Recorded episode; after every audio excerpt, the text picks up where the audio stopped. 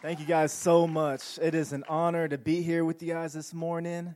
And I'm just so excited about what God's doing here at Inspire with this giving tree. Uh, you know, growing up in Union City, it really hits home to me. So I'm just real excited to see what God is going to do with this. So, if you've been with us here at Inspire the last four weeks, the series that we've been t- uh, talking about has been called Living. And the whole purpose of this was to encourage Inspire Church to be a disciple with Monday in mind, to encourage the church to be equally passionate about being the scattered church outside of this building as we are the gathered church. So, some of the things that we've covered over the last few weeks was living for God's glory, that whatever we do, we do it for the glory of God. And also, last two weeks, we, we, we, talked about how to live out your call and clarifying the call and the urgency to move in your call.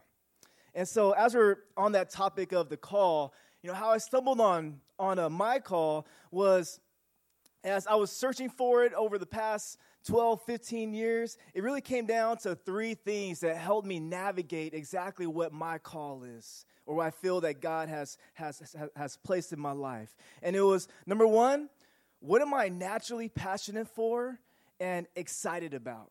Number two, what do I have the most peace with while doing and feel the most alive? And three, what do the people that I respect most have to say about all that?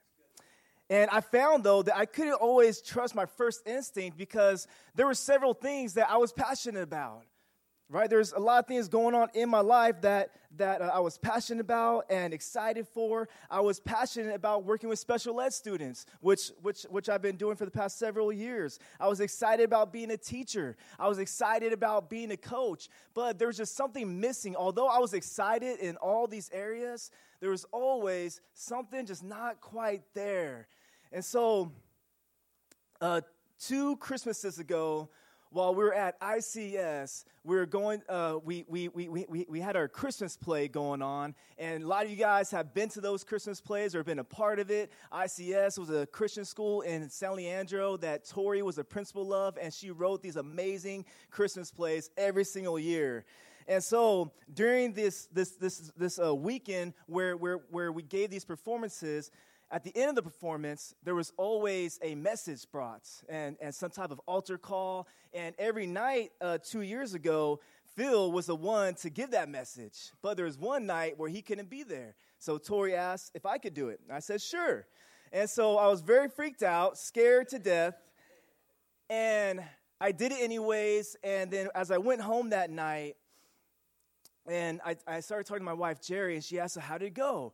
And I told her, it went the same as every other time I've ever ministered before went. I never had more peace. I've never been more excited. I, it never felt more natural to me, right? And then so I talked to my wife about it. I talked to Phil about it later that week, and then their response was pretty much the same. Uh, duh, right? And so that's kind of how I stumbled upon my call. And I want to encourage you guys that with those three things in mind, also, though, you have to understand that sometimes, most of the time, if it's from God, a call from God, it's not going to make sense. And that's okay. It is okay. Here's the difference, though. Even though it doesn't make sense, do you still have peace about it? Even when you know that you shouldn't have peace about it, like you're doing something where you're like, all right, God, there's no way in the natural sense that I should have peace about what I'm doing, but for some reason I still do. Most likely that's from God. Most likely that's Him saying, this is your call. This is what I put on your life. And trust me, for me to be up here uh, I mean, growing up with a huge speech impediment and, and going to speech therapy classes all throughout my life, uh, to be doing I am now, I am still scared to death to be doing this, right? But there's just still, I, I, it just feels natural to me. I have peace while doing it. I feel alive while doing it. And the people that I respect most has confirmed it. And so if you guys follow those three as well, it will help you navigate your call. Today's title, the last part of, of this series on living, is called Living Stones. Living Stones. I know it sounds strange when you hear it, but the purpose of this is we're going to look at a letter that Peter wrote, and he was writing to both believing Jews and Gentiles, reminding and encouraging them that despite what's going on or where they are, that God has not forgotten them. And that God still has a plan and a purpose for their life as long as they stay connected to the source. And that's what was, and, and then so now we're to unpack this whole living stones and what does that mean? What does that look like? How do we operate as living stones? Before we do that, let's pray. Dear God, we just completely surrender it all to you, God. I cannot do this on my own. I ask that your spirit would just move in me, speak through me, and that you would have your way with every single heart and mind in this place this morning. We completely give it to you. In Jesus' name, amen. All right, you guys. So the main passage that we're going to be looking at today is found in 1 Peter chapter 2. So if you want to turn there or just look at the screen, 1 Peter chapter 2, we're going to be starting at verse 4 and going to verse 10. So, starting at verse 4, it says this And coming to him as to a living stone, which has been rejected by men, but is choice and precious in the sight of God, you also, as living stones, are being built up as a spiritual house for a holy priesthood to offer up spiritual sacrifices acceptable to God through Jesus Christ. For this is contained in Scripture Behold, I lay in Zion a choice stone, a precious cornerstone, and he who believes in him will not be disappointed. Verse 7. This precious value then is for you who believe. But for those who disbelieve, the stone which the builders rejected, this became the very cornerstone, and a stone of stumbling and a rock of offense. For they stumble because they are disobedient to the word, and to this doom they were also appointed. Verse 9.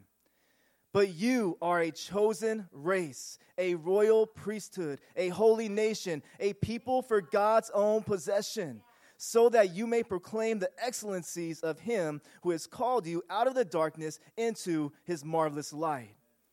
Final verse here, verse 10. For you once were not a people, but now you are the people of God. You had not received mercy, but now you have received mercy.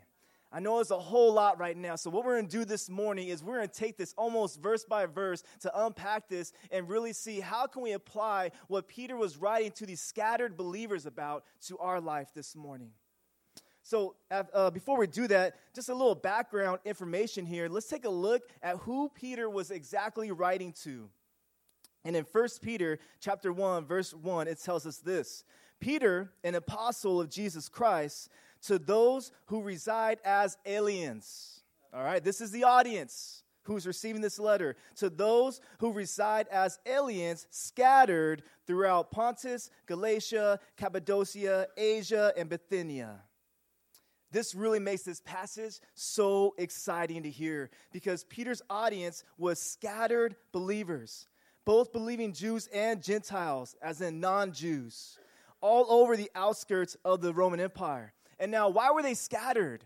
Well, during this time period, this was probably out of the entire history of the world, the most persecuted time Christians have ever faced.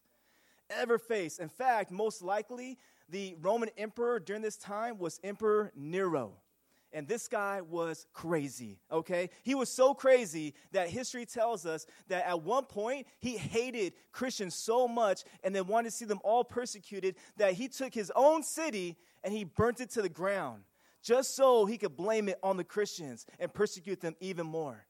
That's how crazy it was. So, this is what these believers that Peter is writing to, this is what they are experiencing right now. At any moment, their life is on the line. They are scared, they're confused, they don't know what to do, where to go. And so, they're on the outskirts of the Roman Empire, feeling lost, hopeless. And so, now Peter is writing them this letter telling them that they are living stones.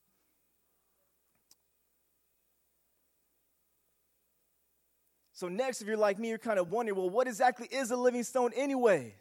Well, Peter is referring the living stones to the old temple back in the Old Testament. These stones weren't living, right? This, these stones were not living. They stayed in one place, but they were very significant because it was where God's presence was, and only certain elite Israelites could enter it. Now, Peter is telling these scattered believers who are on the run that they are living stones, that they are now a spiritual house. So now let's unpack this. Let's start at verse 4. Verse 4 said this And coming to him as to a living stone, which has been rejected by men, but is choice and precious in the sight of God. So the first thing this verse tells us is that we have to go to him. It starts off by saying, and coming to him. So we have to go to him. This is associated with worshipers going to the temple. We are living when we make it a habit of going to him the first thing that believers have to do is we need to make it a habit of going to Him, going to Him in the Word, going to Him in prayer, going to Him in worship. And with that, with a stronger union, there becomes a stronger communion. I'm gonna say that one more time. With a stronger union, there becomes a stronger communion. And I like to think of my time so far in the military. As you enter as a chaplain, you enter right off the streets as an officer. So most of these soldiers who are enlisted, they have to show you respect. They have to salute you. They have to call you sir, even though some of them are 20 years older than me, right? And so naturally, they don't like me. That's just how it is. They don't like me. They have so much more experience than me. They know so much more than I do, but yet they have to show me respect because I'm an officer. And so, how do I fix that? The only way to fix that is, is by me having a stronger union with them, by me going to them, going to them constantly that no matter where they are at, no matter where at in the field, no matter how the weather is, no matter how brutal it is, that they know that their chaplain is there for them and that builds a stronger union. And throughout time, the more and more I do this, there will be, God willing, a stronger communion with these soldiers. And it's the same thing with you, with, with us and our spiritual walk. The stronger union we build with Jesus by going to Him, going to Him, gathering together, going to connect groups, going to prayer night, reading our word, all this going to Him, we're building a stronger union so that when the times get tough, we have a strong communion with Him. The second thing this verse tells us is that this uh, is that Jesus is the living stone. We are living stones, but Jesus is the living stone. I'm going to explain that more later. The third thing this, this verse teaches us is that what man thinks doesn't matter. What man thinks doesn't matter. Jesus himself, it says, was rejected by man but it says that he was still choice and precious in the sight of God. And that is all that matters, you guys. So, so something else that this uh, segment um, reminded me of was that rejection by men is often part of the process. It is part of the process of finding your call. Rejection by, by men. It made me think of Joseph. Joseph was rejected by his family, but yet he was still chosen and precious in God's sight and eventually exalted in honor. David was also rejected by his family before he experienced success. Paul was rejected by many believers because of his past, but God still used him to write most of the New Testament. We cannot stop at rejection. Too many of us stop at rejection, stop at fear, and we never get to experience what exactly God's call is for your life. God has a final say. Remember that. No matter what man says, God has a final say. And I'm telling you right now, He is telling you that you are chosen and that you are precious. Let's look at verse 5. Verse 5 says, You also, as living stones, are being built up as a spiritual house for a holy priesthood to offer up spiritual sacrifices acceptable to God through Jesus Christ. Again, we are called living stones. There are three things that we can take away as being called living stones here. Number one, we are called living stones with Jesus, and the only difference is we are built upon the living stone. So when you're a believer, when you accept Jesus, P- Peter is saying you are a living stone, but we are built upon the living stone. And when you're built upon the living stone, then his spirit dwells inside of you, making you a spiritual house. But note that Peter uses the plural stones here right? Meaning that we are a community as well as, as individual spiritual houses. So when we leave this place, we are individually a spiritual house. When we come together as a community, we are a spiritual house. The second thing here, we're supposed to be a holy priesthood, it says. So, how do you be a priesthood?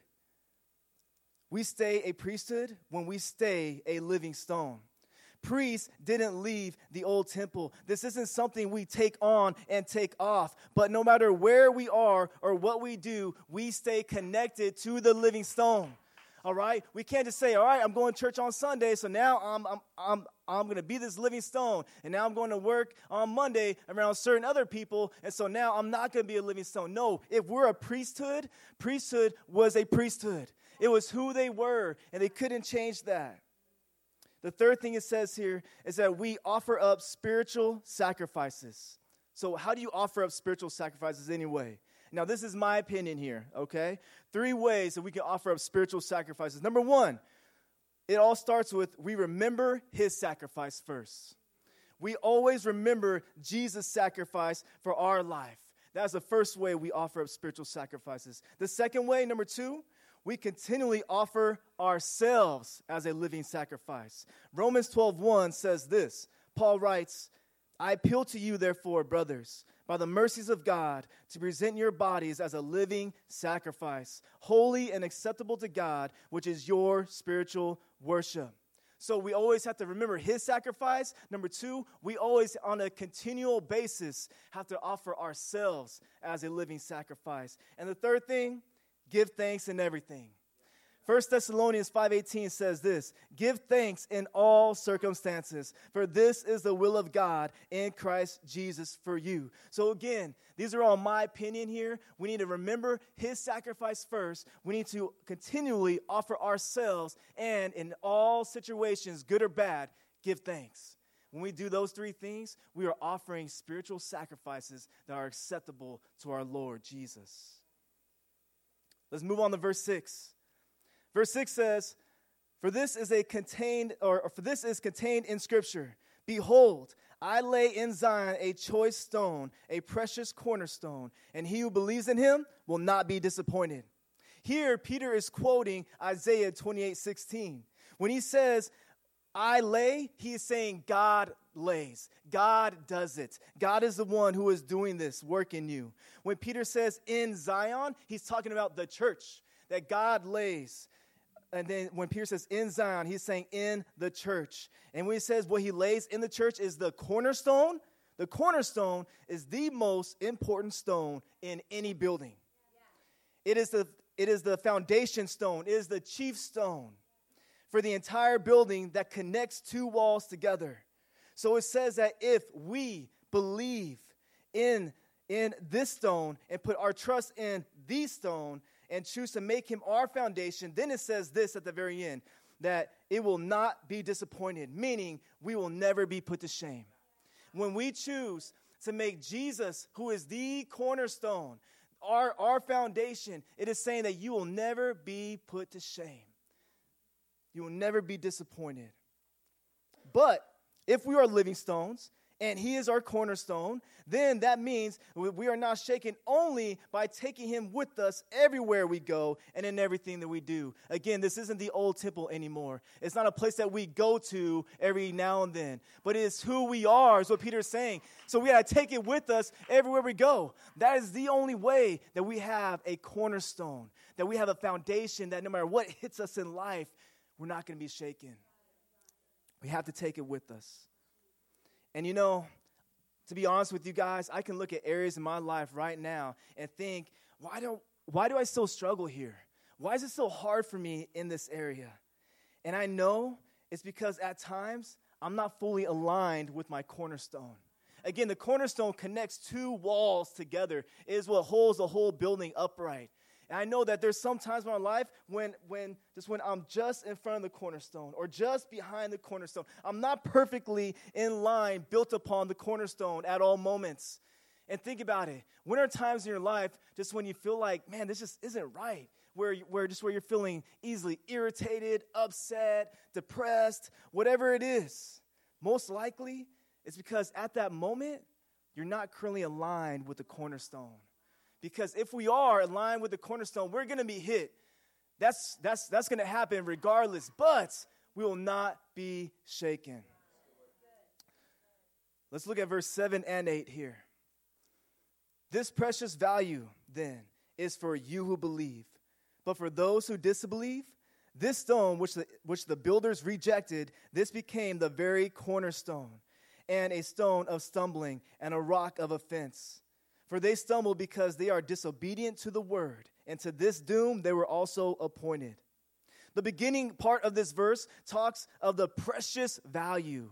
And I could not let go of how much being a living stone is related to the precious value we have for the living stone.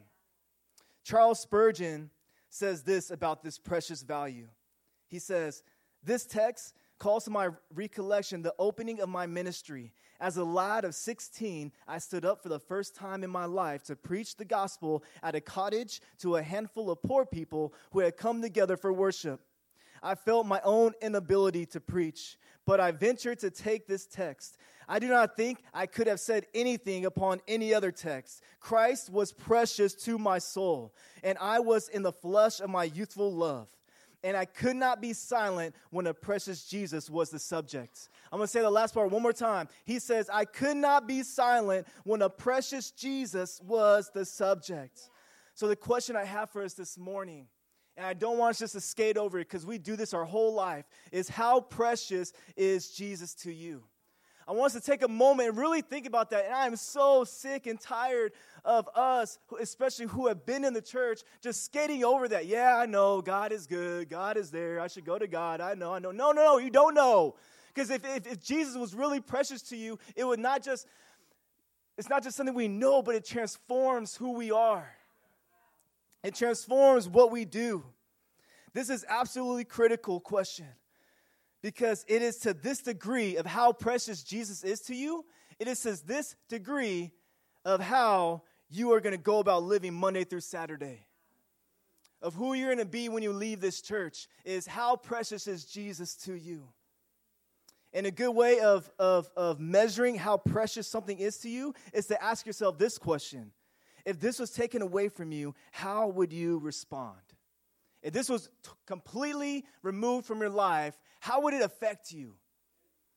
And I think of my kids, my two kids, and I brag about them. I share about them. I will die for them. Why? Because I love them, because they are so precious to me. They are so precious to me. And God forbid, if they were taken away from me, I honestly, I have no idea how I would respond. I would be so completely and utterly devastated. I have no idea. But then I have to stop and think to myself, how would I feel if Jesus was taken away from me? If I didn't have him anymore, what, would it mean to me as much as, as, as my kids do? Because it should. It should more. That's the question we have to ask. And two things should happen if something is precious to us. Number one, we should live for it. And number two, we should share about it. If we feel we're unable to do these two things, then I would have to argue that what you say is precious to you is not that precious to you. If you're not able to live for it, if you're not able to share about it, then you, when we really have to ask ourselves then, how precious is Jesus to me? Some examples that we could look at uh, of, of, of how precious Jesus was to someone. Look at Paul. On Friday night at prayer, uh, Pastor Phil was, was talking about how in, how in, in um, the book of Philippians, Paul is writing that book while in prison, most likely to him waiting his death. And yet here he is writing in, in, in, in the book of Philippians saying how he is content in all things. How he says, I know what it's like to have little, I know what it's like to have much, but I know that I can do all things through Christ who gives me strength because I am content with Jesus. Why? It's because Jesus was so precious to him that he was saying that Jesus, you're all that I need. Bring death, bring life, it doesn't matter. You are precious to me, Jesus, and that's all that I need. Think of King David in Psalm 51. I want to encourage you guys, read Psalm 51. It is powerful. This, here it is, a man of the highest status there is, making the most biggest mistake you could possibly make. And here is this guy crying out to God. And in Psalm 51, he's crying out, saying, God, take whatever you want, but don't take your spirit away from me. I know I messed up. I know I don't deserve it, but you can take whatever you want, but don't take your presence away from me. This is David describing how precious God is to him. Another thing we learn from verses 7 and 8 is that this precious stone it talks about is going to be the cornerstone no matter what. But there are two different consequences. Number one, we can believe, and this stone could be your unshakable foundation that will never disappoint you. Or two, don't believe, reject this stone, and it will cause you to stumble, take offense, meaning it's going to lead to your ruin. In these verses, Peter is quoting Psalm 118, 22, and is connected to the Jewish leaders of their time. Notice the stark contrast of the different consequences for the outcome of what we choose to do with this living stone. Makes you wonder why anyone would ever not want to believe in this living stone, why anyone would never want to make this their foundation. But the problem for the ones that rejected this stone was that the stone didn't fit their expectations.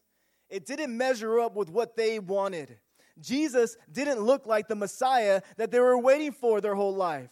So it became a stumbling block to them, and they took offense to it, even to the point of crucifying Jesus.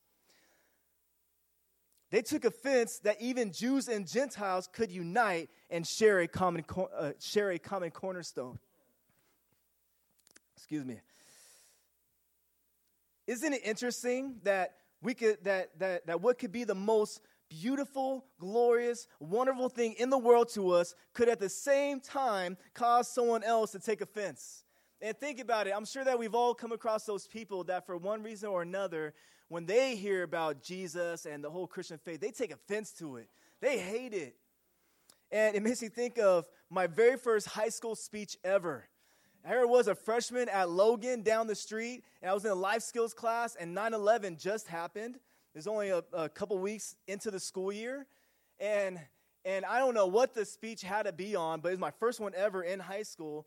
And what we had to do was talk about 9 11 in some way, right? And so I was a little fireball for Jesus then. And so I was like, I'm telling them that this is Jesus wanting to get a hold of us, wanting to know how much he loves us. And so I did that. I did that in my life skills class at Logan. And at the end, you have to ask, is there any questions? And I asked that question, and a young lady raised her hand, and this is what she said How dare you think that you can just force your religion on us? What gives you the right to do that? I froze. I completely froze. I didn't know what to say, what to do. I said something that to this day I don't remember, but I just remember seeing a bunch of blank stares like, what? Uh, and then I just sat down. But praise God the whole point is this is that what's, what is so amazing to us could at the same time be so offensive to someone else. And the same issue could be what causes us, believers, to not make Jesus our cornerstone to live on at all times. Things just don't make sense to us. We ask, why would God allow this to happen? Or, God, you want to change this in my life? And that could cause us to disbelief, to take offense, and it, it could eventually lead to our ruin. When, when verse 8 says, For they stumble because they are disobedient to the word, and to this doom they were also appointed, it is not saying that these builders were predestined to stumble. It is saying that if we disobey the word, then we are destined to stumble. Say that one more time. Verse 8 saying how how how these builders who rejected it, it was to it was it was uh, also appointed is not saying that these builders were predestined to stumble. It is saying that when we disobey the word, we are destined to stumble. And for us, for us who have been around, we've all been there. Moments in our lives, it's when we've totally just have, have, have just done our own thing and we've fallen flat on our face. When we disobey the word, we are destined to stumble. And these builders, they had a choice. They had a choice to make Jesus their cornerstone or to crucify him, to, to, to reject him. And that's what they chose. And here it is. This is, this is a statement that we don't like to talk about, that, that, uh, that uh, we don't like to share about, but we need to address it from, uh, uh, from time to time. And it's this we can receive Christ as Savior now, as, a, as our cornerstone, or face Him as judge. That's not something that we like to talk about all the time, right? We try to skate around that. But every now and then, especially in, in inside the church, we need to address this. right? We can make him our cornerstone or face him as judge. It's, it's just that real, you guys. It's that real. Verse 9 says this But you are a chosen race, a royal priesthood, a holy nation, a people for God's own possession, so that you may proclaim the excellencies of him who has called you out of darkness into his marvelous light. Now put yourself in the place of these scattered believers as they hear these words from Peter You are a chosen people. These people were, were, were ran away from their home somewhere in the middle of nowhere, and I'm sure felt lost, scared, hopeless, and abandoned. And now they hear that they're not forgotten. Peter echoes Psalm 33 12. Blessed is the nation whose God is the Lord, the people whom he has chosen as his inheritance. Some of you may feel forgotten right now, overlooked, underappreciated. But I want you to know that the God of the universe has not forgotten you, and you are still chosen. And because you are chosen, you are blessed. And despite how you may feel about yourself right now, and uh, uh, or your call, and if you even have a call at all, when you made Jesus your cornerstone, He says otherwise. God chose Israel, and it says that they were the fewest of all the nations. Jesus chose the 12 disciples, and they were definitely not qualified.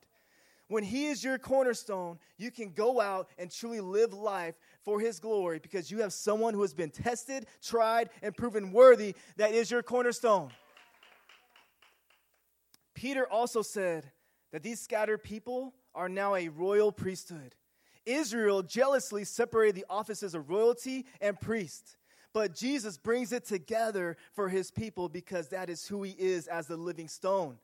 What an amazing, what, uh, what uh, amazing privilege these people have that in the Old Testament, not even kings could serve as priests. But now we're able to do both through Jesus Christ because he is our high priest, our mediator. We don't have to go to anyone, but we can go straight to him. And as priests, who used to be the only ones allowed to enter the temple, Peter is saying that now we can all enter the presence of God ourselves, no matter where you are, because you are a living stone. Imagine how these believers heard this, knowing how far away they were from Israel, knowing how they were considered outcasts to the Israelites. Although this sounds wonderful, and it is, it also means this that it should impact our life to where our speech and our conduct causes others to ask, what is different about that person? Being a royal priesthood is not only wonderful, but is also a privilege and a responsibility to us. Every day we get to represent the King of Kings. Imagine how these persecuted believers felt as they heard from Peter that they were a holy nation, meaning that they were marked by God or purchased by God. In the Old Testament, many things and people were divinely set apart by God for his purpose. The tabernacle and temple and all their furnishings, supremely the Ark of the Covenant and the Holy of Holies, were set apart to God. The tribe of Levi was set apart for his priesthood, and the entire nation of Israel was set apart as his people. Now, listen to this under the new covenant, however, such holy things as the temple, the priesthood, the ark, they no longer exist. Now, God's only truly holy things on earth are his people, is his church. How amazing is that? How incredible is that, that? That when you think of the Ark of the Covenant, about the old temple, the old tabernacle, that all those were set apart by God to Him, chosen as precious. But now, today, all those things are gone, and the only thing that's precious to Him today is His church, is you and me. You are chosen, you are precious. This passage is also known as being peculiar people. This is what Vance Havner had to say about peculiar people. He said, The Greek word here carries the idea of making a ring around something to mark it as one's own. Christ has made a ring around us and claimed us for himself. When we make Jesus our cornerstone, we belong to him. And that should cause us to want to do something, not just inside this building on Sundays, but outside as a community as well. H.V. Lutt says this The great power of God's word leads to salvation through faith in Christ, creating a special people, a community of believers who love one another, exhort one another, and serve God together. We need to pray that our churches will be an example of God's power to a watching world. Living Stones don't only do this on Sundays, but it is who we are, it is what we do everywhere we go. This is also why prayer and connect groups are so important here at Inspire Church. We want to be living stones being built into a spiritual house, not only so we can have an impact on those inside this building, but so that we can have an impact on those who are lost and hurting outside this building as well. And even if you feel like your theology is not very strong, well, let God's marvelous light shine from your attitude, your conversation, your conduct. People can argue theology all day long with you. But one thing they can't argue with you is what God has done in your life. Start there. Start there. What has God done with you? Even if it's just one thing about how you came to know Him, about that peace you felt, that love you felt that you never experienced before. Start there. Don't even talk about the Bible yet, right? Start there. And then slowly it'll get better and better. I'm going to conclude here. In verse 10, it says this For you once were not a people, but now you are the people of God. You had not received mercy, but now you have received mercy. Imagine the Gentiles first hearing this who had never felt like they ever belonged their whole life. And they're now being told that they share in this new covenant with the God of Israel. Peter wrote how these believers were once not a people, but now they are a people. Didn't have mercy, now they have mercy. Peter is telling them that although this is all great news, remember this isn't who you used to be. You once were scattered, hopeless, confused, second class citizens in the Roman Empire. And we need to remember the same at times. I'm not saying that we need to be stuck in our past and not moving forward because of it, but we need to stop and remember where we used to be. There was a time about a year ago me, Pastor Phil, Chris, and Jeff were sitting around talking. And I don't know how it got to here, but we all started talking about where would you be if it wasn't for Jesus? Where would you be right now if Jesus never stepped into your life? And we all started sharing about the ugly places about where we would most likely be if it wasn't for Jesus. And that just really just sparked something in me because I don't think about that enough. I don't think about sometimes I just I just get frustrated about where I'm currently at thinking that I'm not moving forward, that I don't know what I'm doing with my life. But if I just stop for a second and remember where I came from, then that would motivate me. It would inspire me to say, wow, God, you are doing something in my life. Because I'm not who I used to be. By remembering what we were and where we were before, we can even more so appreciate where we now are, and that should move us to be living stones everywhere we go and everything we do. So, in summary of this whole thing here today, so what is the whole purpose of being a living stone? What is the whole point of living, period? Our whole series, this past four weeks? Well, to me, it comes down to what Peter wrote in verse 9 when he said this so that you may proclaim the excellencies of him who has called you out of the darkness and into his marvelous light. The whole point of living, church, the whole point of living is to proclaim his excellence. No matter what gifts you have, no matter where you feel called to, whether it be the marketplace, in education, the church, outside the church, just as Peter wrote to these scattered believers everywhere, that wherever you are, we have all been called to do the same thing no matter what you do for a living, we have all been called to do the same thing, and that is to proclaim His excellencies. Let it all start there. And I tell you what, if we just start doing that by our lifestyle and by our speech, and I tell you what, if you're struggling right now to find out what your call is in life, I tell you what, God will lead you there if you start declaring His excellencies. If you start declaring how good God is to you, then He will lead you to what your call is in life. He'll let you know.